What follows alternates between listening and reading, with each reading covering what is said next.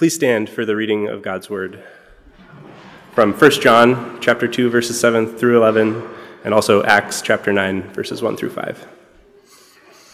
1 John Beloved, I am writing to you no new commandment, but an old commandment that you have had from the beginning. The old commandment is the word that you have heard. At the same time, it is a new commandment that I am writing to you, which is true in him and in you, because the darkness is passing away and the true light is already shining. Whoever says he is in the light and hates his brother is still in darkness. Whoever loves his brother abides in the light, and in him there is no cause for stumbling.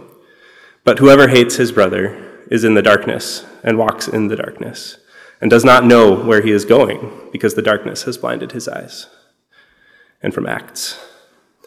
But Saul, still breathing threats and murder against the disciples of the Lord, went to the high priest and asked him for the letters to the synagogues at Damascus, so that if he found any belonging to the way, men or women, he might bring them bound to Jerusalem. Now, as he went on his way, he approached Damascus, and suddenly a light from heaven shone around him. And falling to the ground, he heard a voice saying to him, Saul, Saul, why are you persecuting me? And he said, Who are you, Lord? And he said, I am Jesus, whom you are persecuting. This is the word of God for the people of God. Thanks be to God. You may be seated.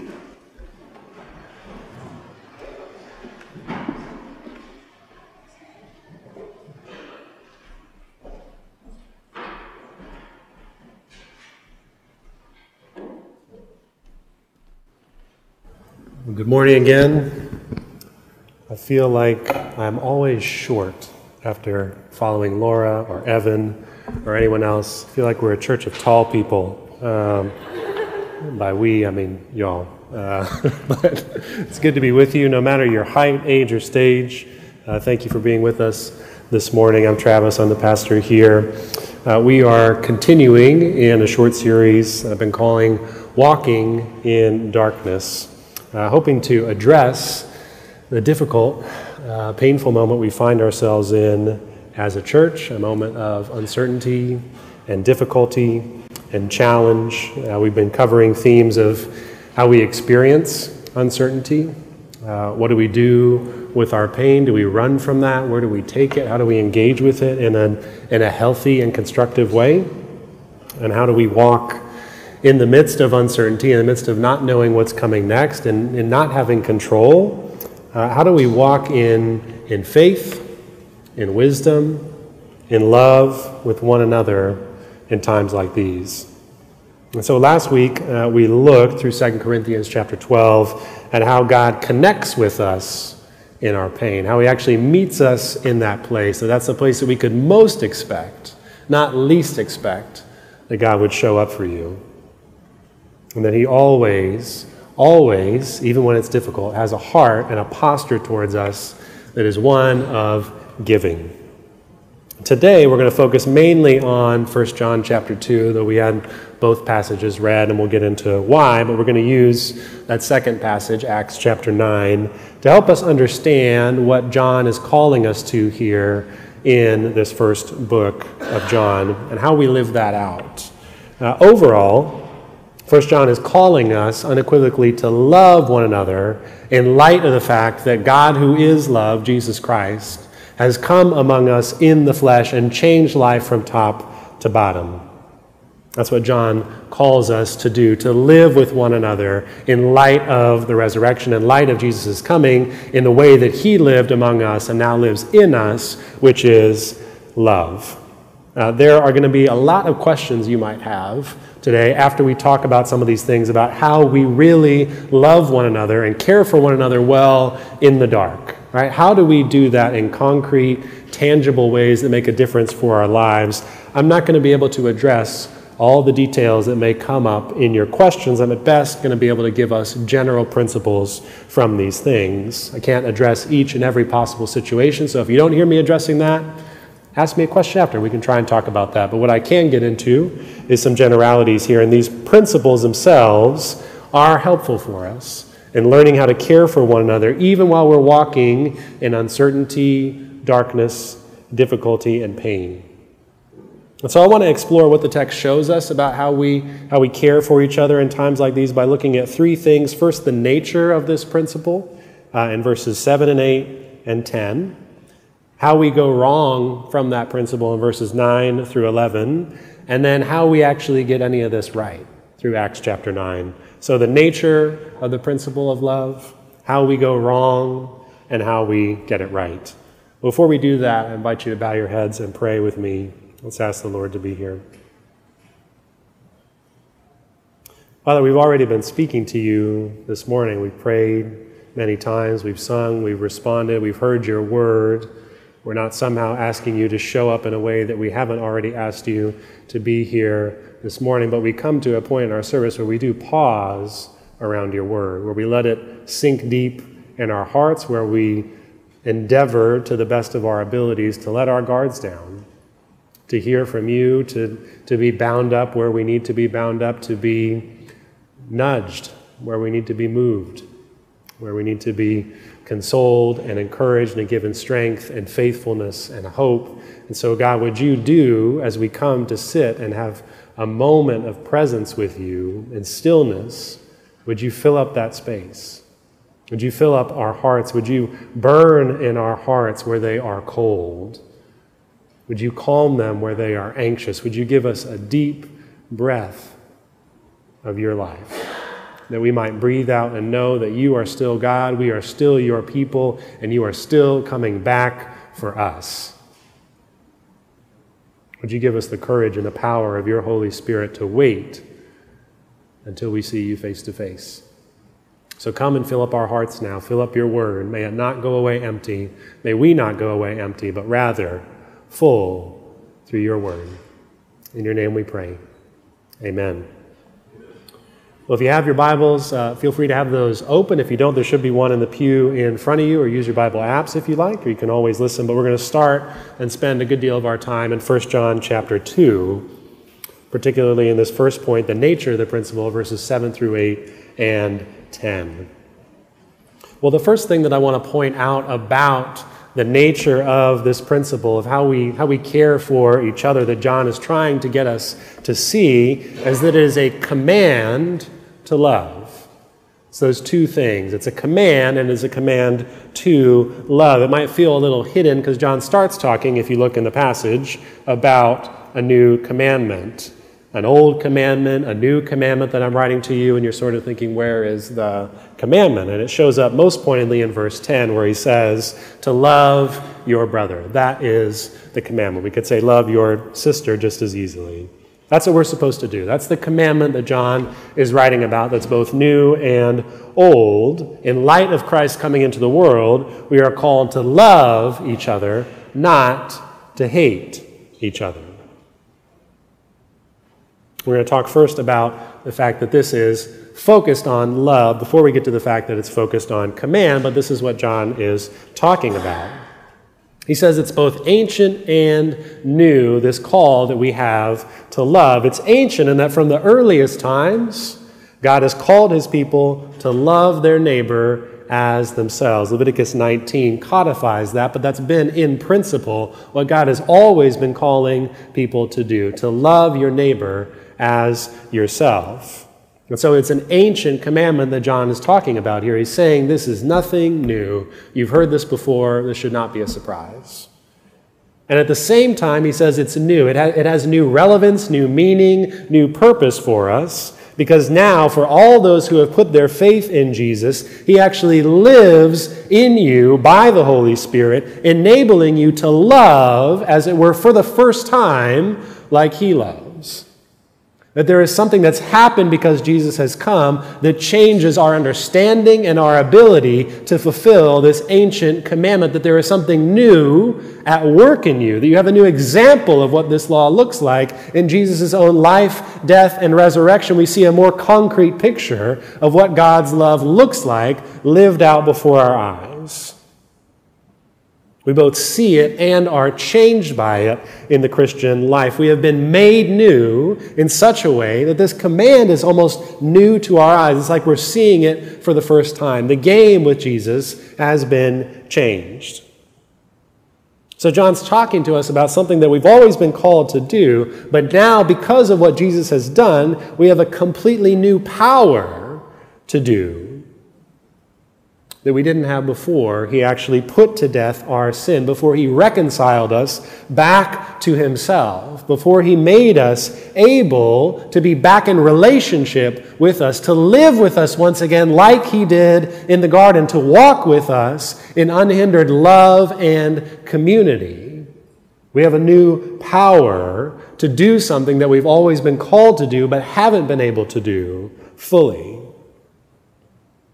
It's sort of like if you've seen the movie Ant Man. Uh, my children have been criticizing me this week. For some reason, they think Disney Plus belongs to them and them alone. And so anytime I watch something and it shows up in their continue watching queue, I get chastised for dad. Why, how could you interrupt our queue?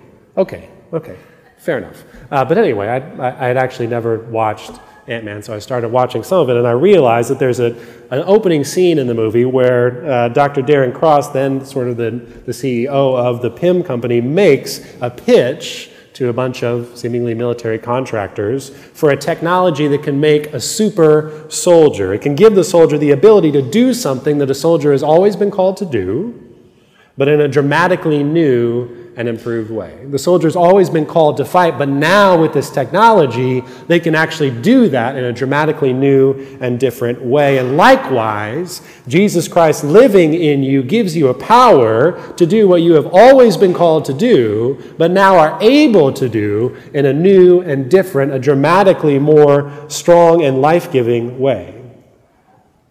You now have the power to fulfill this command, John is saying, in a new way. This is something you've always been called to do, but now, because of Jesus, you can really do this.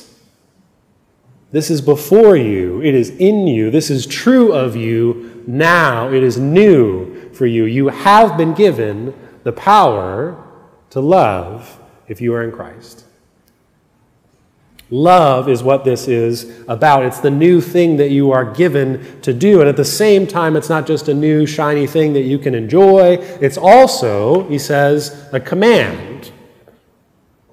Verse 7 and 8, John says, I'm writing to you an ancient commandment. I'm writing to you a new commandment. I'm writing to you a commandment. Commandments are to be done at all times, they are to be kept. They're not suggestions, they're not requests, they're not a if you have time, would you mind? Commands are thou shalt fill in the blank.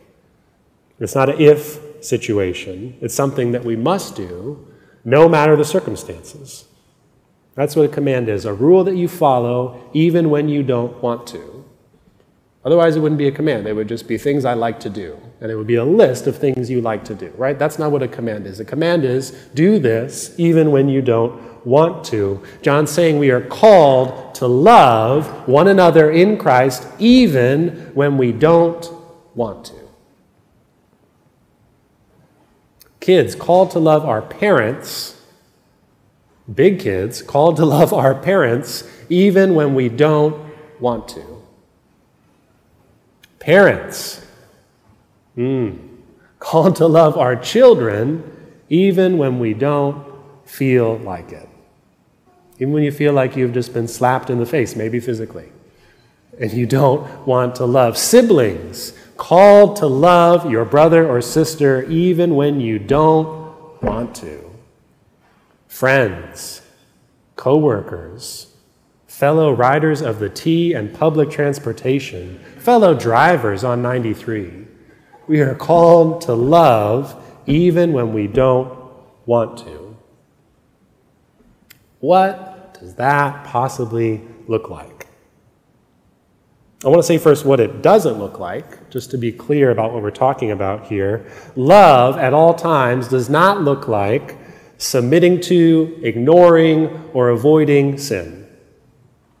Doesn't mean that. I don't mean fleeing from sin. I mean avoiding talking about someone else's sin, some way that they have hurt you, some way that they've wronged others. God does not call us to look the other way when it comes to sin. That is not love.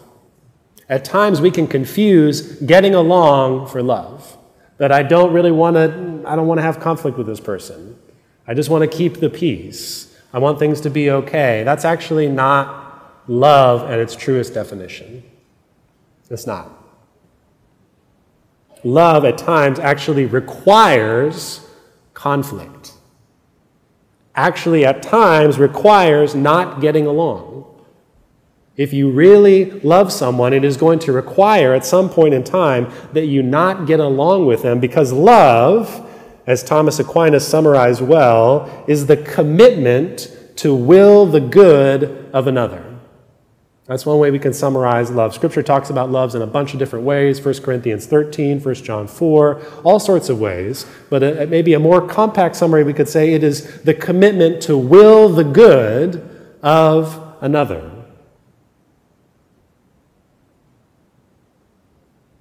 And the good of another is sometimes going to include coming into conflict with them to see them return to a life with God and flourishing in God. Willing the good of another is going to mean I am not willing to just let you go off into what will break you down, into what will break our relationship down. That may require entering into conflict with them to see them return to the light. After all, God was not willing to just let us go off into the distance.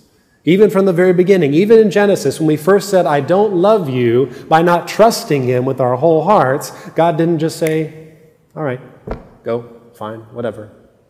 God immediately makes promises, immediately shows His commitment to will the good, even of those who are not loving Him in that moment. God entered into conflict with us from the very beginning to have us back. God wouldn't just let us drift away. And we see that so dynamically in the person of Jesus, who out of love stepped into the mess that is humanity. Didn't stay far off, let himself see it, smell it, hear it, experience it day in and day out for 30 years, stepping in to the brokenness out of love told us, even went into conflict with people. Jesus, if you read the Gospels, is not like, oh, well, I just want to keep the peace. Let's all be friends, okay?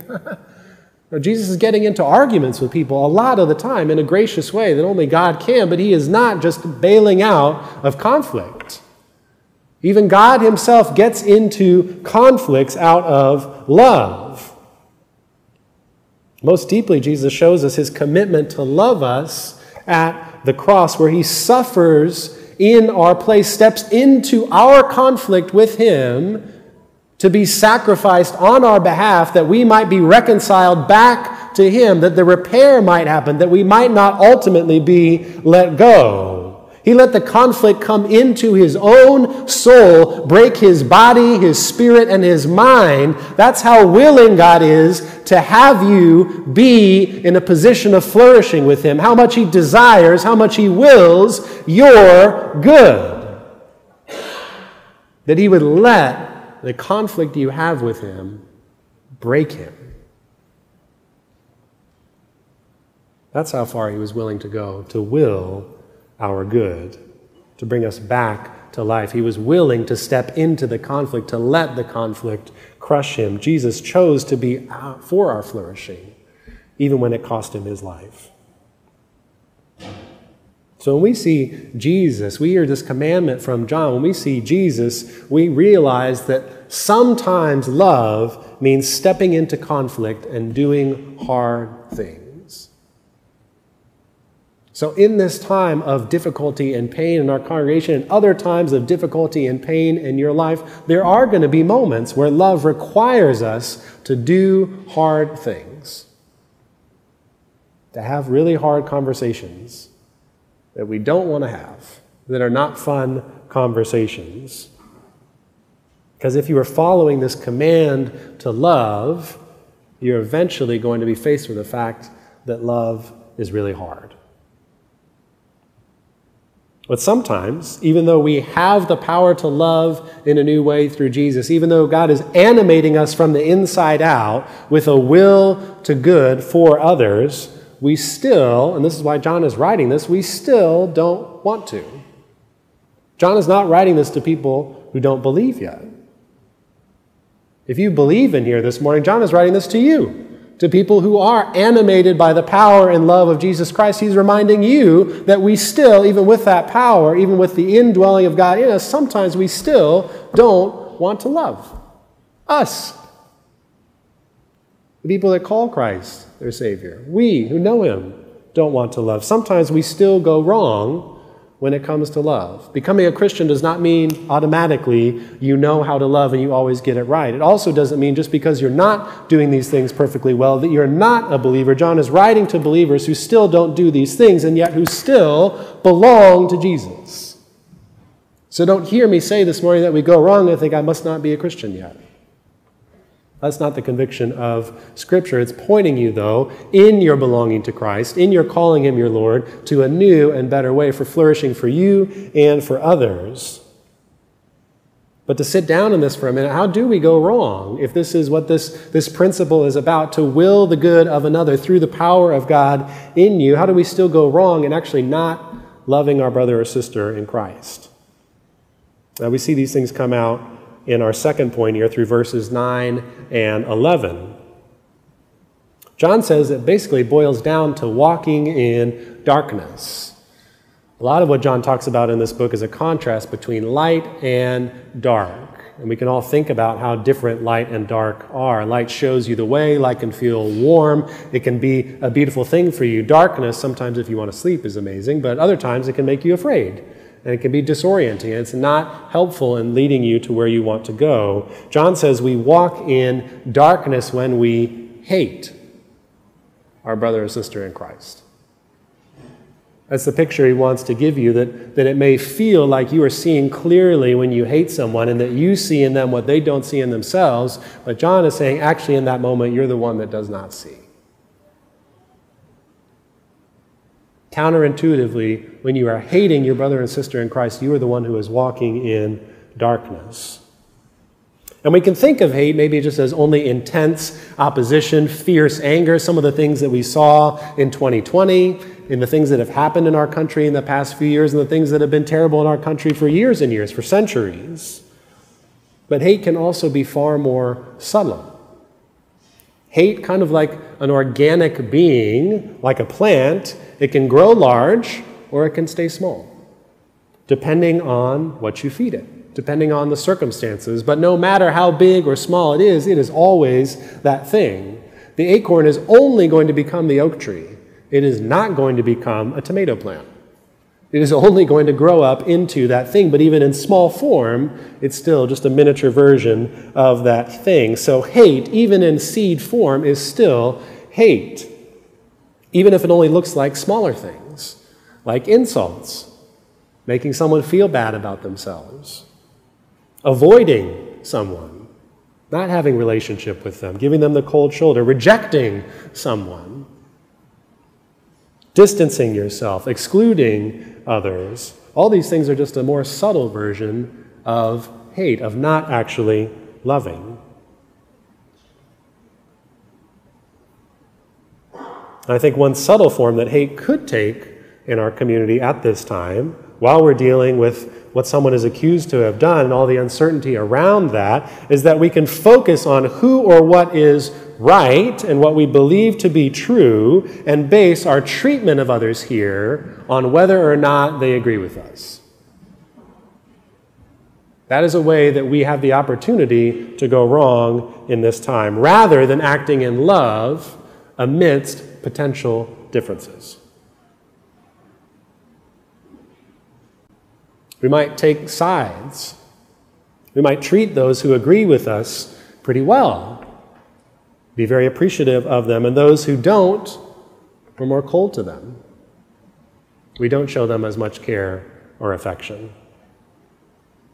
That's something that our culture teaches us to do and does all the time. Our culture has no space for disagreeing, even vastly, and loving. That is not something our culture does right now. We require uniformity, sameness, full or near full agreement, or we can't have, don't want to have connection, relationship. We don't will the good of others if they don't agree on what we say.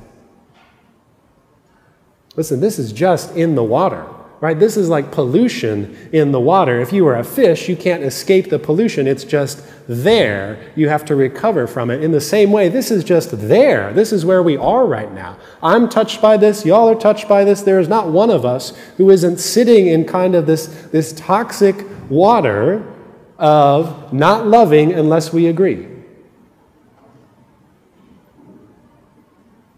We say, even if only subconsciously, you either agree with me, you affirm my position, my understanding, or you don't care about me, and I can't show you love. And I think that reveals something that's actually not helpful for us, but harmful for us, for a way that we really are walking in the dark, because the reality is when we do that, we have come to love agreement more than we love people. We've come to love agreement more than we love people as a culture. We value ideas and opinions over people made in the image of God who might hold those ideas, good or bad as they may be. We have learned to stress agreement over relationship, to offer love to agreement and distance, exclusion, rejection, hate to disagreement. That's one of the ways that we can walk in darkness and not realize where we're going, as verse 11 says, that, that we're really actually walking in hate, in a form of hate, even if subtle, without knowing it.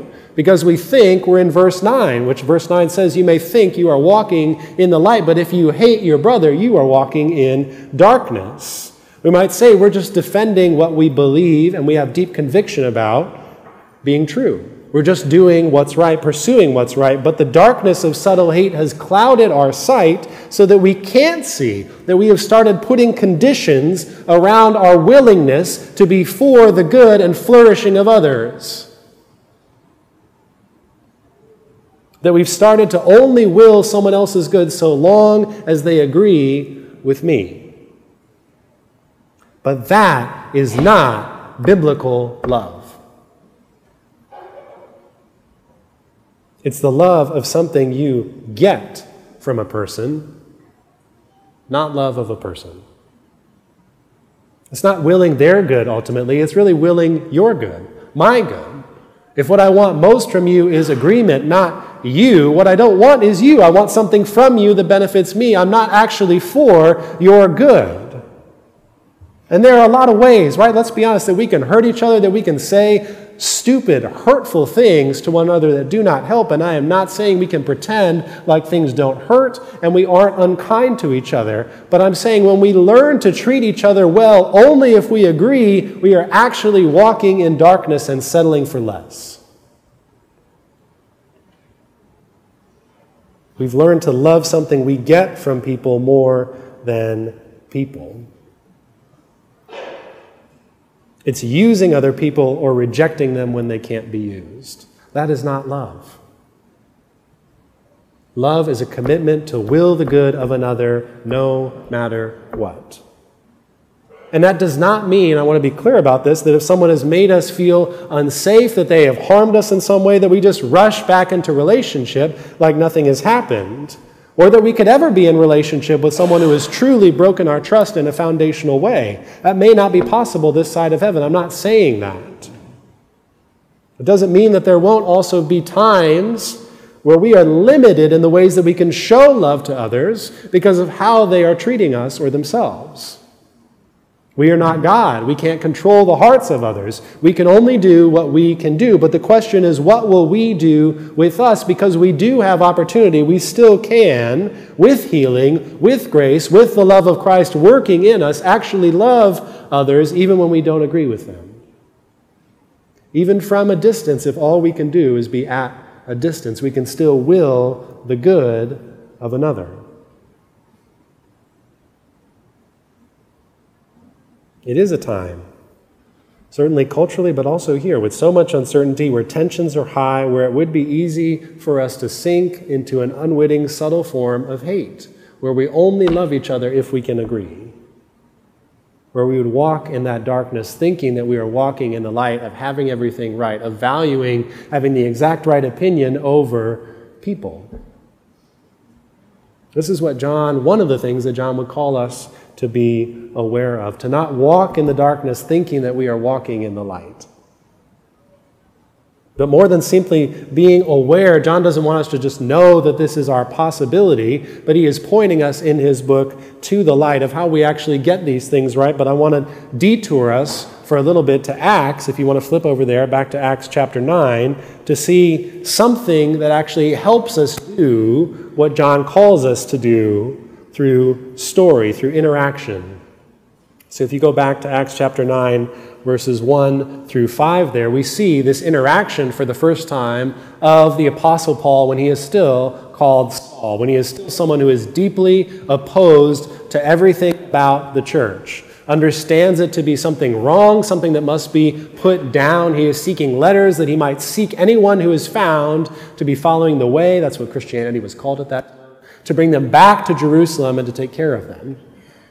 And so Saul at this time is on his way to do exactly that to call people out, to bring them down, to punish them. He has even approved the killing of some. If you go back to Acts chapter 8, he is seen in Acts chapter 9 uh, approving, I'm sorry, 8 and 7, uh, approving the death of Stephen. He has gone so far as to say, if you don't agree with me, you can't live. Right? He has moved beyond the I love you whether we agree into either you agree with me or you have major consequences. He believed he was doing what was right, yet in the middle of this darkness, he is completely awestruck by Jesus revealing himself in power and light and glory to his eyes, saying, Saul, Saul, why are you persecuting me?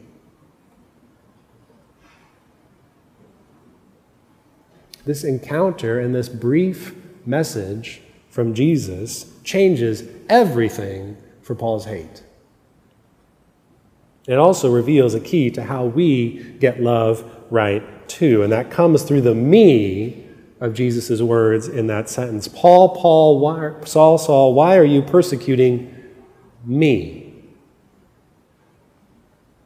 Jesus says through this that Saul, through, through persecuting those who belong to me, through killing my people, you are actually persecuting me.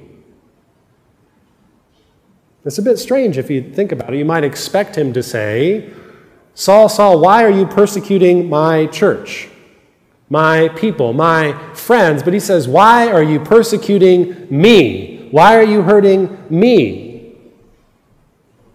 It's a strange thing to say. There's something mysterious about what's going on here. You might say, as I sometimes do to my children, Why are you hurting him? Right? Or why are you hurting my friend? But he says, why are you persecuting me? As though killing them is killing him. It's this me that would change everything for Saul, who becomes Paul. It shows up over and over again in his theology, the recognition of what this means, but it reveals a hidden relationship between Jesus Christ and all those who belong to him that leads us back to love for one another. And that hidden relationship is that when we believe, when we genuinely become one with Jesus by faith, we become bound to him united to Jesus. Paul talks about our union with Jesus Christ over and over again in his letters. And Jesus himself talks about this in many places in the gospel that to be one with him is to treat other people in a way that you would treat him because you are now so united to him that to treat others some way is to actually treat him. I'll give you an example about this. If you were to say, Travis, I really don't like you, but I love Esther, Esther is not going to be pleased with you, right? Because we are one.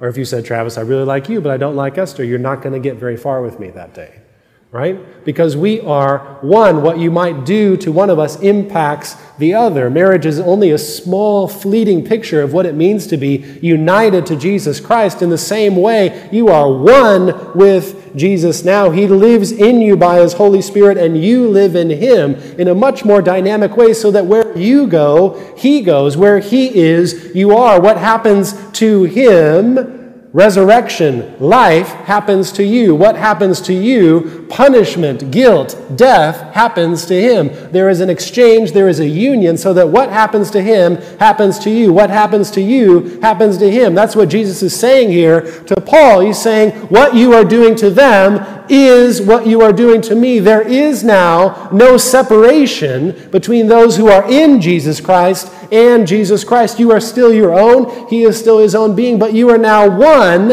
in such a way that what you do to someone else who belongs to Him is what you do to Him.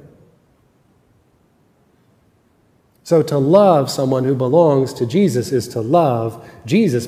Jesus talks about this in Matthew 25. At the end of all things, he's talking about separating the sheep and the goats, those who belong to Jesus and those who don't. And he tells them, he says, Come in because I was hungry and you fed me. I was poor and you clothed me. I was thirsty and you gave me something to drink. And people say, When did we ever see you? He says, Surely as you did it to one of the least of these, my brothers. you did it to me. So, because you are united to Him, the way that we treat one another is the way that we treat Him. That's the hidden relationship that Acts 9 reveals. To hate other believers is to hate Jesus. To show them love is actually to love Him. You are not just loving one another, you are loving Jesus when you love your brother sister in Christ. You are actually loving Him. That is the spiritual reality. That's not what our eyes see, it's not what our ears hear. But Jesus is telling you, Paul didn't see that, we don't see that, but that is what is true fundamentally at the deepest level of reality. The way you treat each other is the way you treat Him.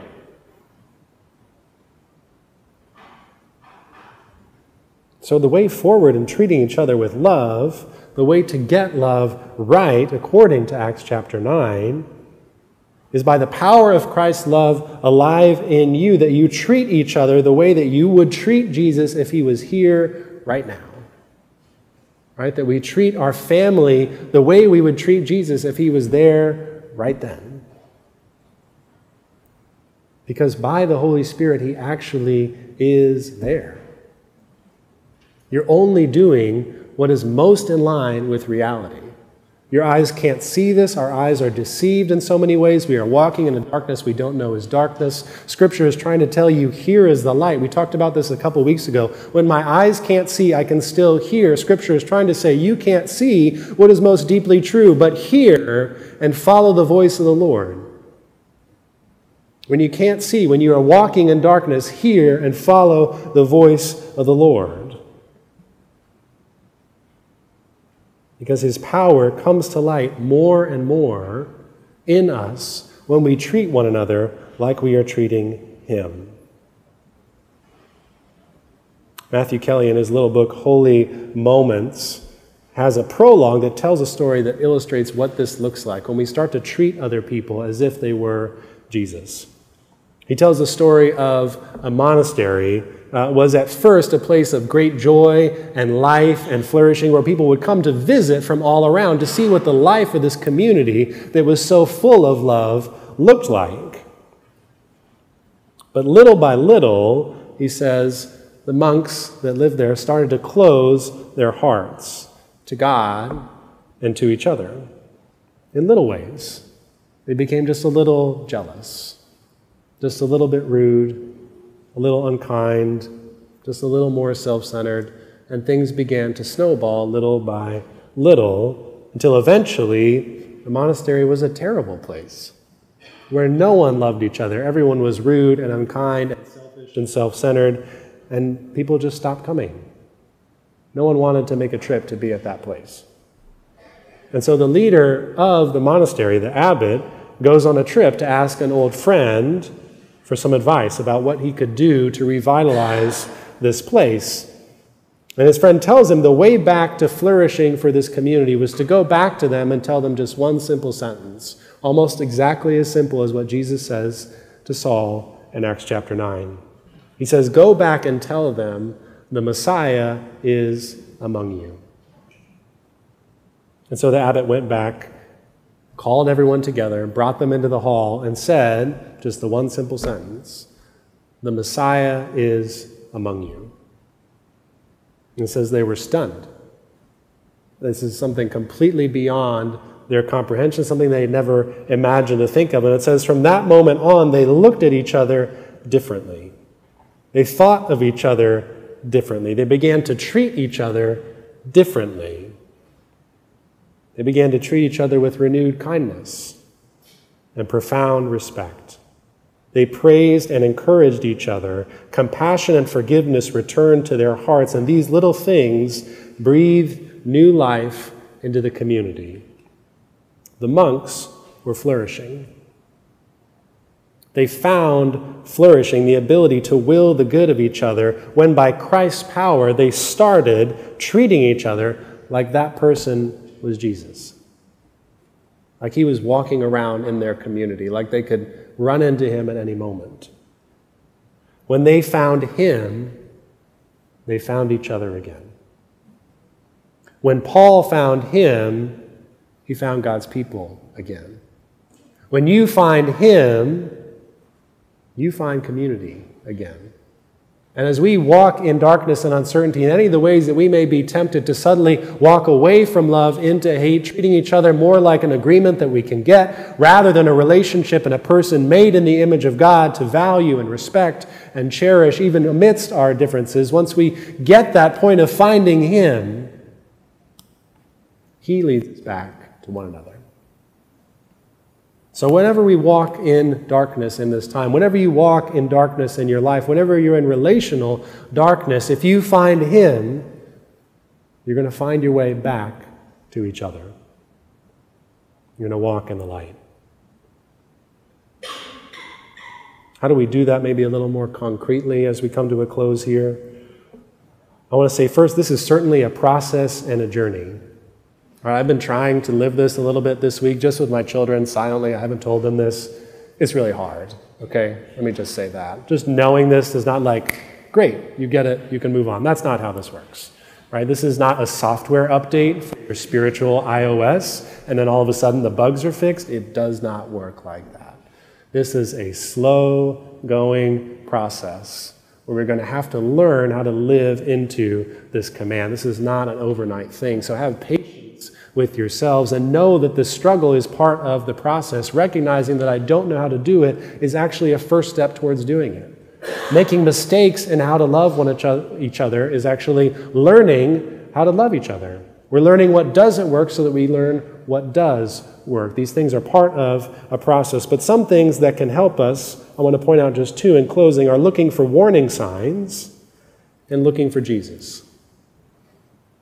I want to encourage you to watch out for warning signs in yourselves. We can feel these things before we're conscious of them in so many ways. We can actually be walking in dark and subtle paths to hate without knowing that we're doing that. And so I want to give you a few of some of the, the warning signs that we're actually starting to walk down these roads. Henri Nouwen, in his book Return of the Prodigal Son, points out a few of what the warning signs of, of hate towards brother or sister looks like.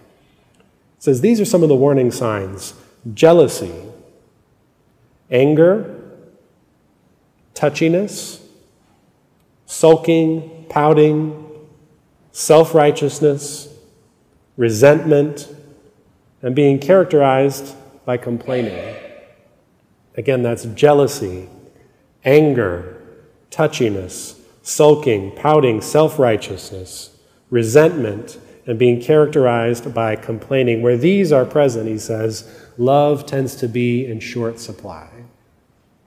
And that doesn't mean that just because I recognize that I'm feeling jealous, I recognize that I'm feeling like I'm just complaining all the time, that I'm consumed by anger, that that recognition is automatically going to change things. But it's recognizing almost like if you think about a car has warning lights on the dash, those are warning lights. It's time to go into the mechanic right? That doesn't mean that you know how to fix this alone. It means start talking with somebody else about what's going on in your heart.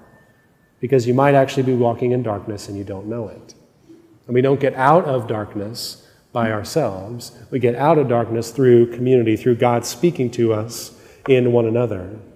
So see where you feel those things. Think about that. Have an awareness of them. Watch out for those warning signs and start talking to someone if you feel those things are coming up in your life more and more. Invite others into that. Let the light come in. And secondly, look for Jesus in each other. I want to encourage you to genuinely try to imagine that you are talking with Jesus when you are talking with someone else. And I don't mean that you need to picture trying to figure out exactly what Jesus looks like. Uh, when Esther and I were dating in Washington, D.C., my hair was a lot longer, and people used to say that I look like Jesus, but Esther is like Jesus. Uh, the last part is still true. Um, but uh, you don't have to picture like what might be some white Anglo Jesus, which isn't, you know, anyway, Mediterranean. Uh, but try and treat one another like you, like you think Jesus is actually there right? Encourage each other, praise each other, be kind and gentle with each other like you would be if you were talking to Jesus. Put a note maybe in your, in your Bible, in your bag, in your backpack, in your car, in your house somewhere, reminding you to stick it there on your way out the front door, a little poster that just says, Look for Jesus. See if you don't find him more when you do that. Even just one more time in your day, when you recognize Him in someone else and speak to them in that way, is progress. It's rebuilding, it's moving towards where you want to go.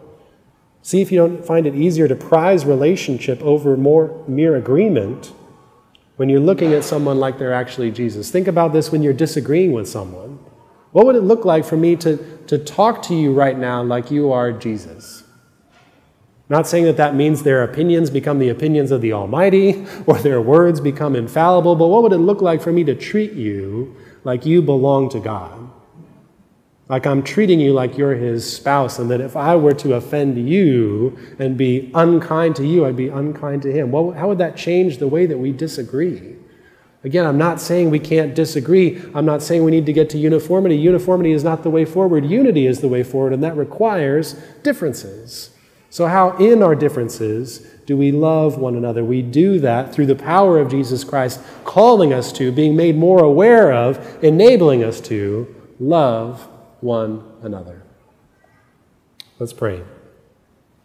I want to leave you a little time as we do to, to talk to God about some of these things, maybe thank Him for the way that, that He loves you, that He actually gives you the power in a new and dynamic way to do this ancient thing that, that's beyond any of us by our own strength.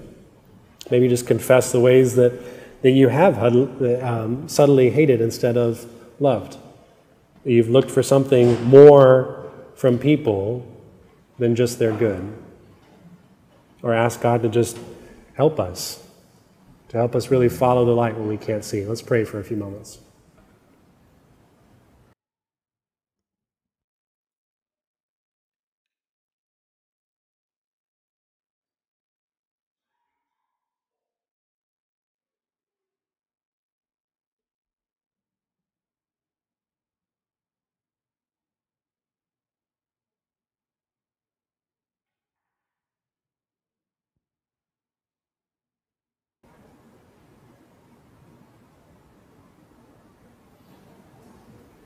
Lord, we need you.